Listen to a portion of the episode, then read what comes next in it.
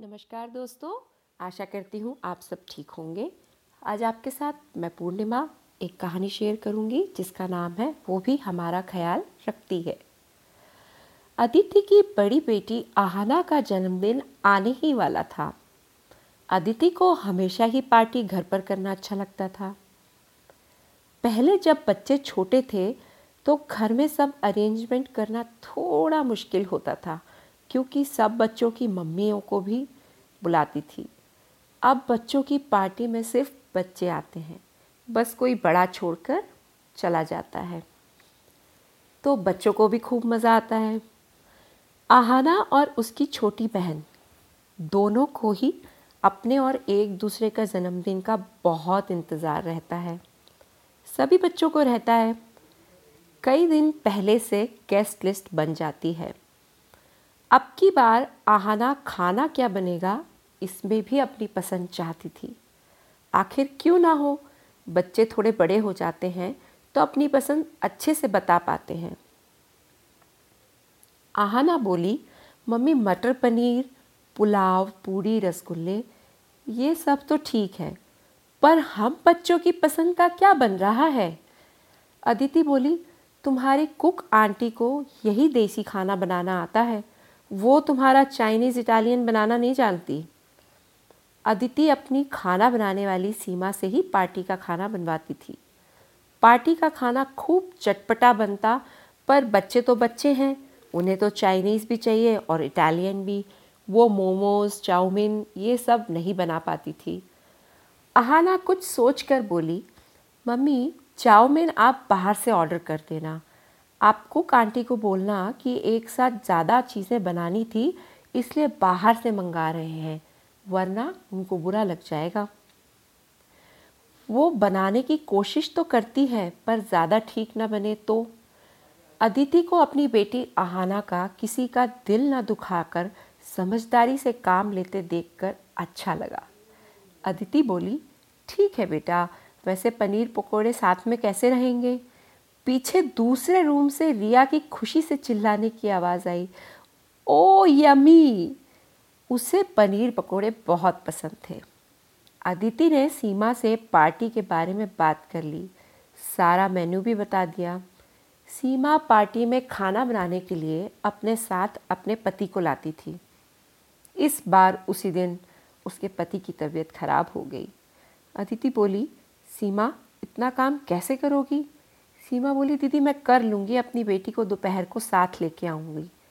दोपहर को सीमा अपनी बेटी सुमन को भी साथ लाई। दुबली पतली सी, चंचल सी लड़की अपनी माँ के कहे अनुसार थोड़ा काम करवा रही थी। कभी कोई बर्तन देती या पानी देती, ऐसा ही कुछ। सीमा बोली, दीदी, इससे पूरी में मदद हो जाएगी। पार्टी शुरू हो गई। सब बच्चे अब आने लगे। सबको नाश्ता दिया गया। तो देखा सुमन अपनी माँ के साथ खड़ी हुई है। अदिति ने उसे बुलाया और उसको भी नाश्ता दिया। साथ में बोली, अब किचन में मत जाना, यहीं गेम्स में भाग लो। अदिति को अच्छा नहीं लग रहा था कि एक बच्ची किचन में है और उसकी भी जबकि इच्छा है खेलने की। फिर सुमन को tambola one minute games passing the parcel में बहुत मज़ा आया। सब बच्चे भी आपस में इंजॉय कर रहे थे। फिर सबने अकेले डांस भी किया। सुमन ने भी अच्छा डांस किया। गेम्स में सुमन ने पूरा ध्यान लगाकर खेला। अदिति ने देखा आहाना और रिया भी सुमन का ख्याल रख रही हैं। बीच बीच में किचन से आकर खाने पीने का सामान भी ले जा रही हैं। पहले तो ऐसा नहीं करती थी। इसी बीच अदिति सीमा के साथ पूड़ी बनाने लगी।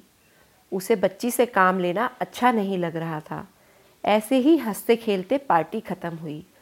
आहाना के सब दोस्त खुशी खुशी अपने घर चले गए। जाते जाते सीमा बोली, दीदी, आज मुझे बहुत ही अच्छा लगा। बिटिया लोगों ने सुमन का बहुत ख्याल रखा। अदिति जानती थी कि वो ऐसा क्यों बोल रही है। रिटर्न गिफ्ट देते हुए बोली, बच्चों ही की तो पार्टी थी, उनका खुश होना बनता है। सुमन भी तो बच्ची है। सबके जाने के बाद अदिति ने आहाना से कहा, क्या बात है आहाना इस बार सबका तुमने बहुत ख्याल रखा। आहाना मुस्कुराते हुए बोली, मम्मी, वो कितनी छोटी है, फिर भी अपनी माँ की मदद कर रही थी तो मैं अपनी माँ की हेल्प क्यों ना करूँ? फिर सीमा आंटी, हम सबका कितना ख्याल रखती हैं। सुबह सुबह ठंड हो या गर्मी, हमेशा समय पर आती हैं, जिससे स्कूल और ऑफ़िस में लेट ना हो।